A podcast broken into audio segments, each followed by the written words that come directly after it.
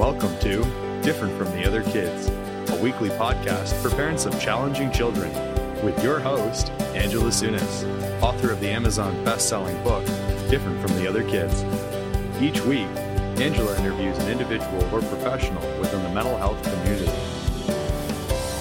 Before we get involved in our first uh, interview here with uh, the lovely Shelley uh, Brooks, uh, she is going to be talking to us from a different perspective.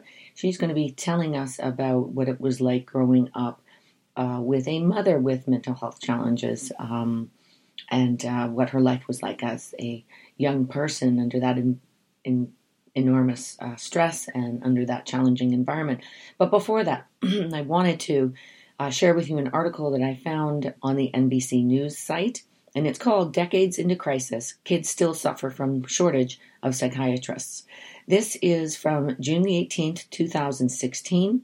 It is by three authors. One is Liz Brown, the other one is Sally Snang, and the third is John Shoup.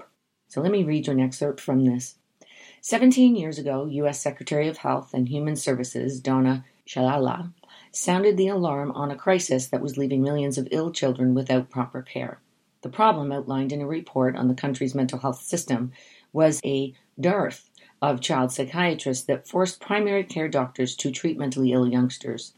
A triage environment that it said needed to change. It hasn't.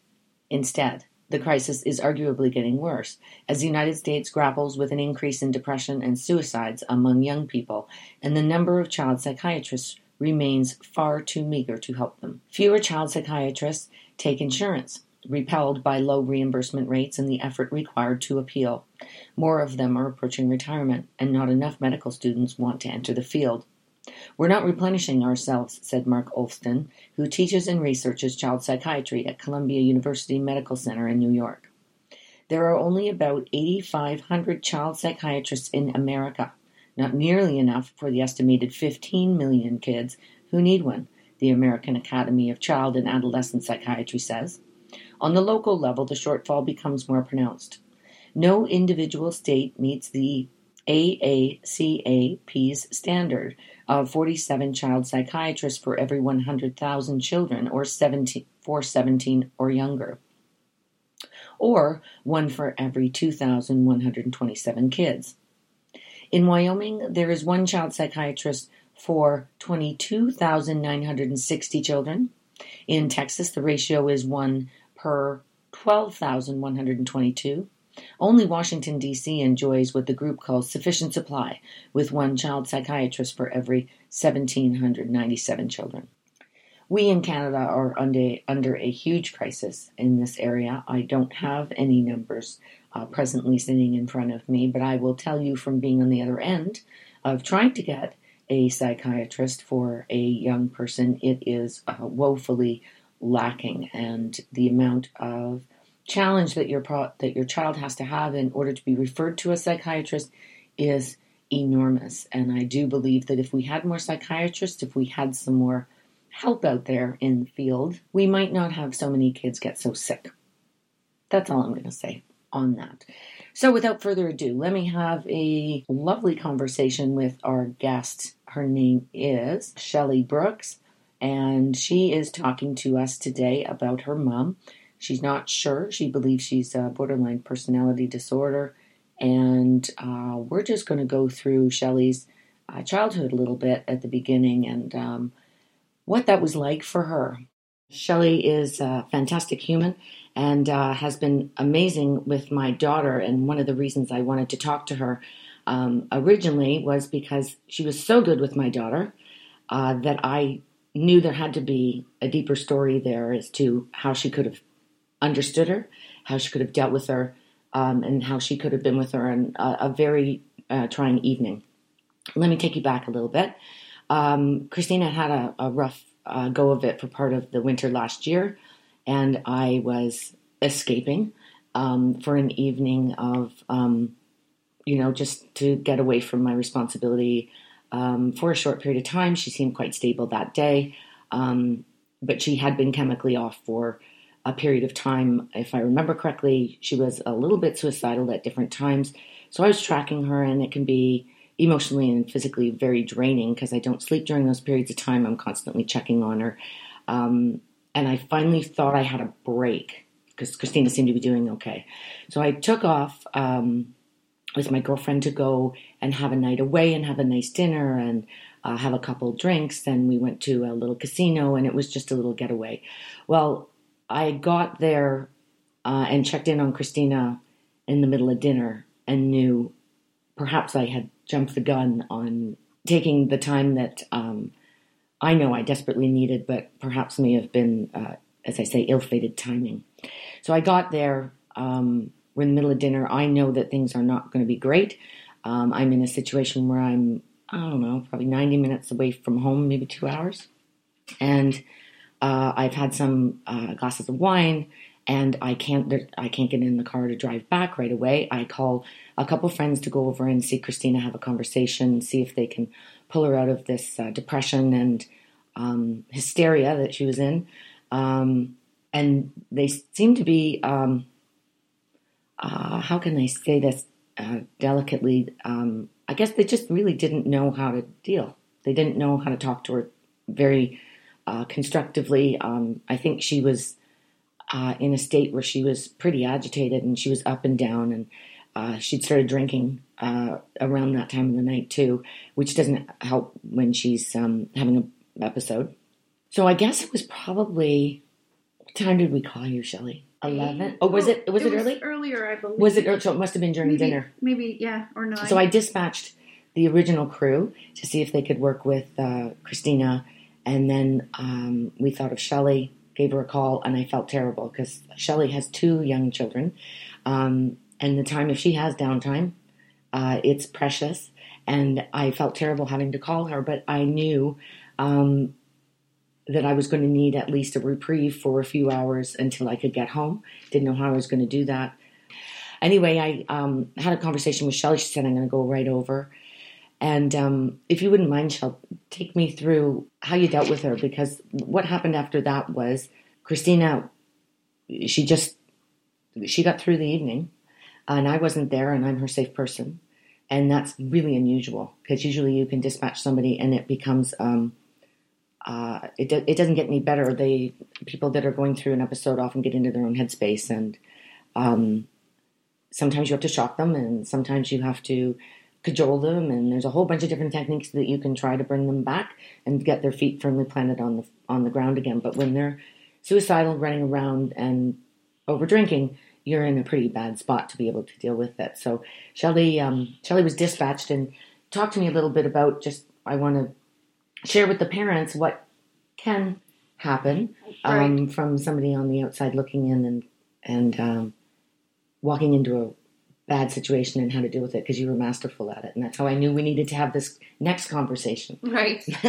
well, lucky for me, I, I did. I did know um, Christina beforehand, and we had a great relationship. So that's that's a good start to anything like that. And um, as soon as I talked to you, I called her and asked if it would be okay if I came down and if she would like me to, and she immediately said yes. So it was a good way for me to know that she was going to be accepting of me being there and helping her if she needed it. So um, that's how uh, how I felt comfortable going and thinking that I could help. and then um, once we um, once we got there and we started talking, um, I recognized, unfortunately, from some experiences in my past, a bit of the patterns and how things go. So I could understand that she was in this place where she was just looking for things to feel bad about, Mhm. and it's hard. It's like going into a a dark place you can't get out of. And every conversation um, was about these horrible things, and that's where she was at. And I, I understood that completely. We So were all there an at some level. Yeah, give me an example of Um, what she was saying. Um, she talked about starting out talking about how she felt very lonely. She wished she could have a boyfriend and she couldn't keep a boyfriend, and she didn't know why they didn't love her and why they didn't stay. And um, and that's this the side of the negative that she was very focused on. Mhm. Um, and I tried to explain to her that she had a long life ahead of her, and there was a lot of plenty of, of, of guys that would love her, but it, she wasn't ready to hear that. That wasn't where she was at. It was it was a lot of um, um, just a tough place for her to be. She just couldn't see anything past the negative, and and it was it was sad. And she did a lot of crying, and um, it was hard. So I just felt like it was the first while it was time to just listen to her and let her let some of these things out and and talk about them. Um, and luckily for me, she did. She did tell me a lot of these things that had happened and how she was feeling. And um, she spoke about her dad. Mm-hmm. Mm-hmm. Um, she felt that uh, the relationship was very strained there and that um, there wasn't enough attention and enough love. And so there's just, there's it, one conversation led to the next, to the next, to the next. So um, I just listened to her and I tried to have her see the brighter side of things, but it, it, she wasn't ready for it. She mm-hmm. wasn't and she had a lot of tears, and that's what I focused on listening to, mm-hmm. you know, helping her the best that I could. But then you started to, you started to shut it down and turn it around. I did because I think sometimes um, she was looking for validation in those negative thoughts, and I didn't think it was good to to validate them because she is better than that. Mm-hmm. And and as soon as I would go into that place with her, then I was just validating those feelings. So um, I I do tend to get a little bit tough, and I do you know I don't mean it to be mean or anything like that. She didn't seem upset with me, but I said we're no, she'd be used to it. Yeah, yeah, she was fine, and I said we're not having this conversation because this is not actual facts. Life will get better, and they will change, and you can't sit and be upset about those you know not having a boyfriend or your relationship with your dad we can work on those things those can change they can be better mm-hmm. so our conversation continued that way for for quite some time and she knew she wasn't getting anywhere with me so that led to her phone call to you mm-hmm. or multiple phone calls yes. to you mm-hmm.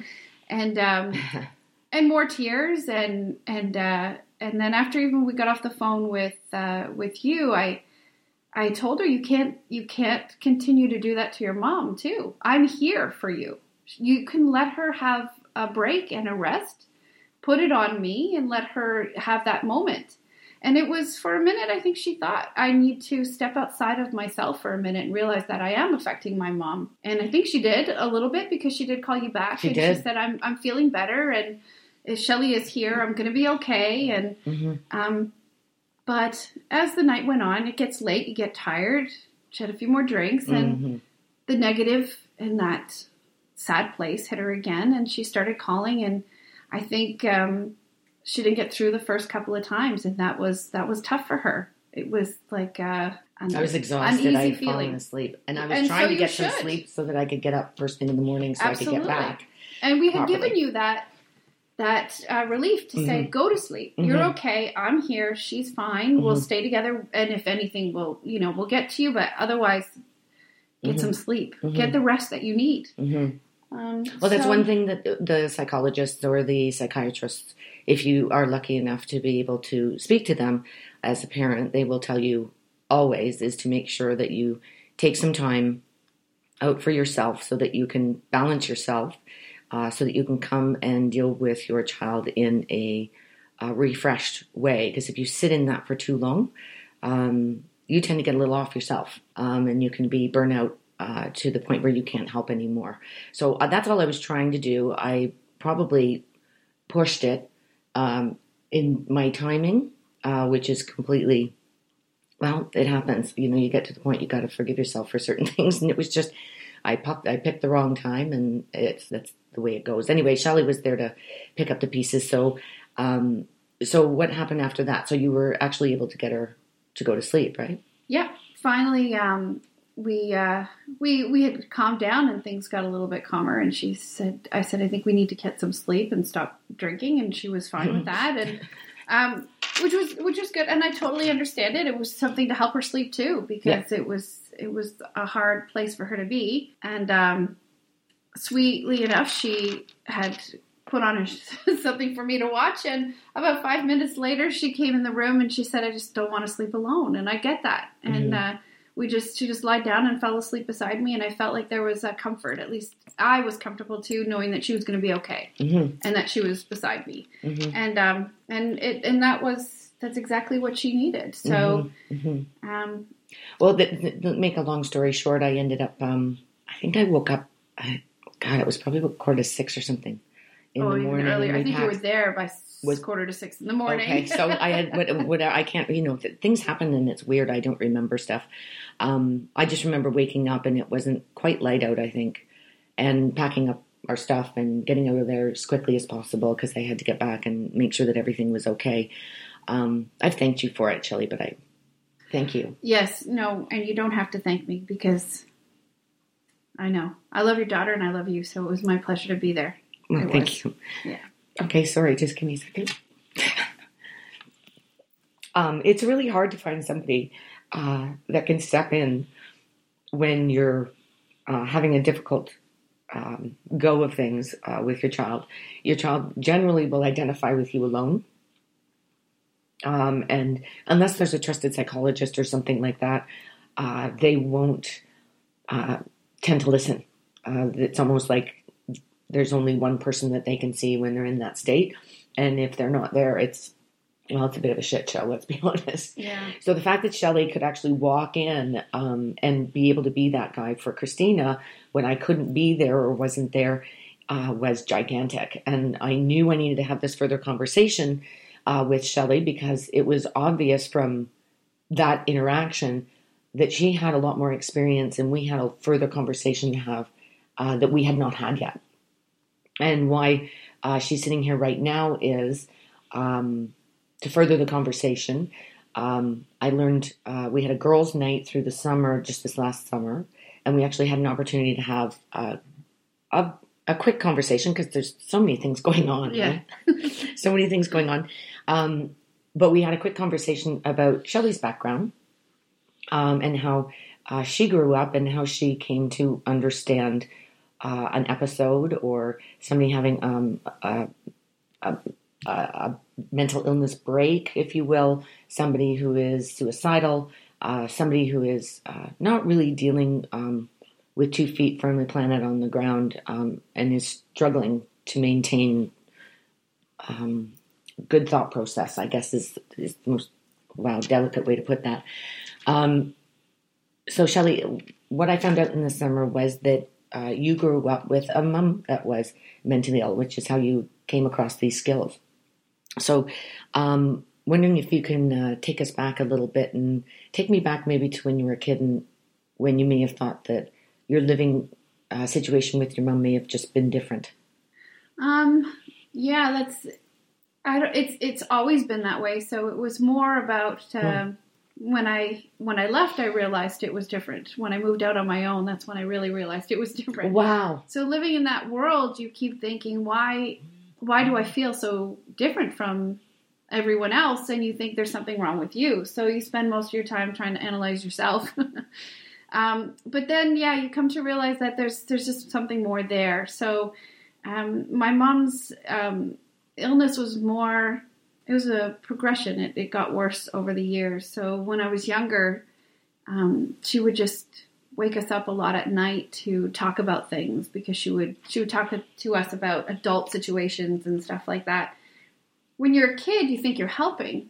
You don't realize that there's something wrong with waking your children up to talk about why the relationship's not working out with your parents, and you're seven years old, right? So that's when you um, you start. But you don't know any different because that's You the don't way know any that, different. That's the way that you've been brought up. that's the way you've been brought up. And then um, as a teenager, things got quite quite a bit worse. It was more we would be woken up a lot at night to just uh, nighttimes always seems to be when illnesses would always get worse. The daytime was fine. She was she could sort of you know handle her her illness a little bit better, but at night things seemed to have come out for her. So there was a lot of a lot of sleepless nights and.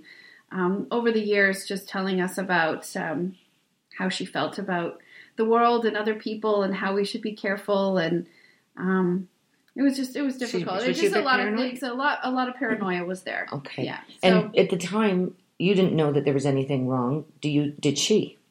no, Uh, Okay. she still doesn't think anything's wrong. So that's where it it was uh, the biggest difficulty for us for years is that unfortunately we've never been able to.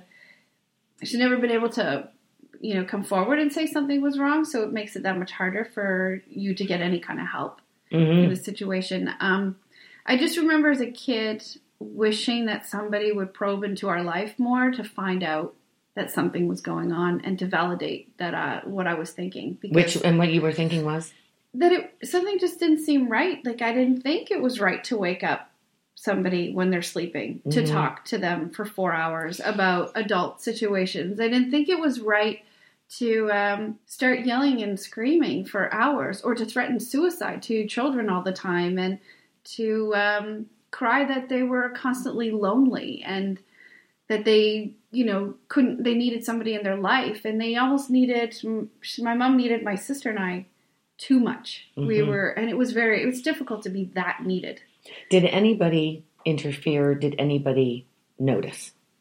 no Wow. No. So you guys were pretty masterful at covering her too. yes but she was also very good at it too. Hmm so we were we grew up in a house that was what happens at home stays at home. Yes.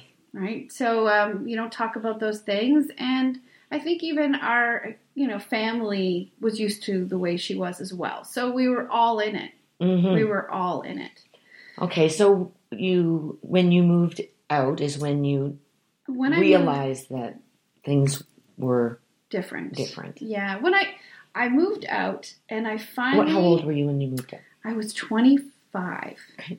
and i finally sat in my own place and i wasn't cluttered with the um all those thoughts and all the conversations i i had full night sleeps i had days where i could think on my own and not be com- constantly bombarded with this information that she always was you know putting out there to us. So it just gave me a chance to have a clear mind and realize wow this isn't how everybody thinks. I'm not the odd one.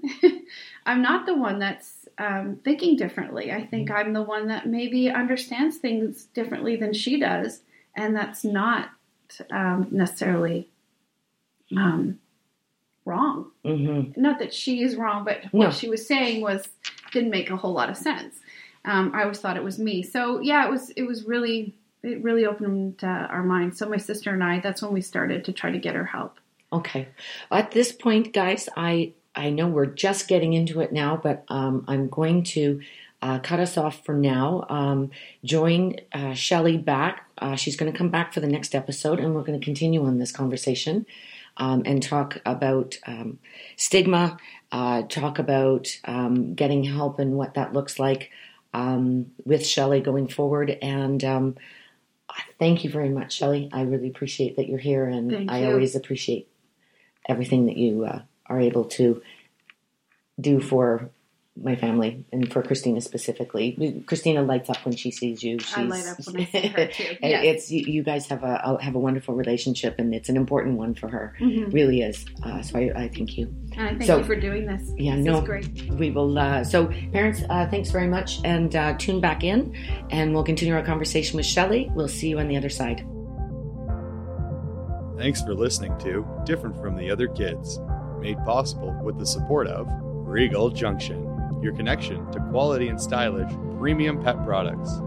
You can find them online at www.regaljunction.ca. Music and editing is a product of Among the Crowd Productions. You can hear more at www.amongthecrowd.ca. We'll see you next week. And now a disclaimer. In general, I, Angela Sunis, am not a doctor, and I certainly don't play one on the internet. I'm a parent, period.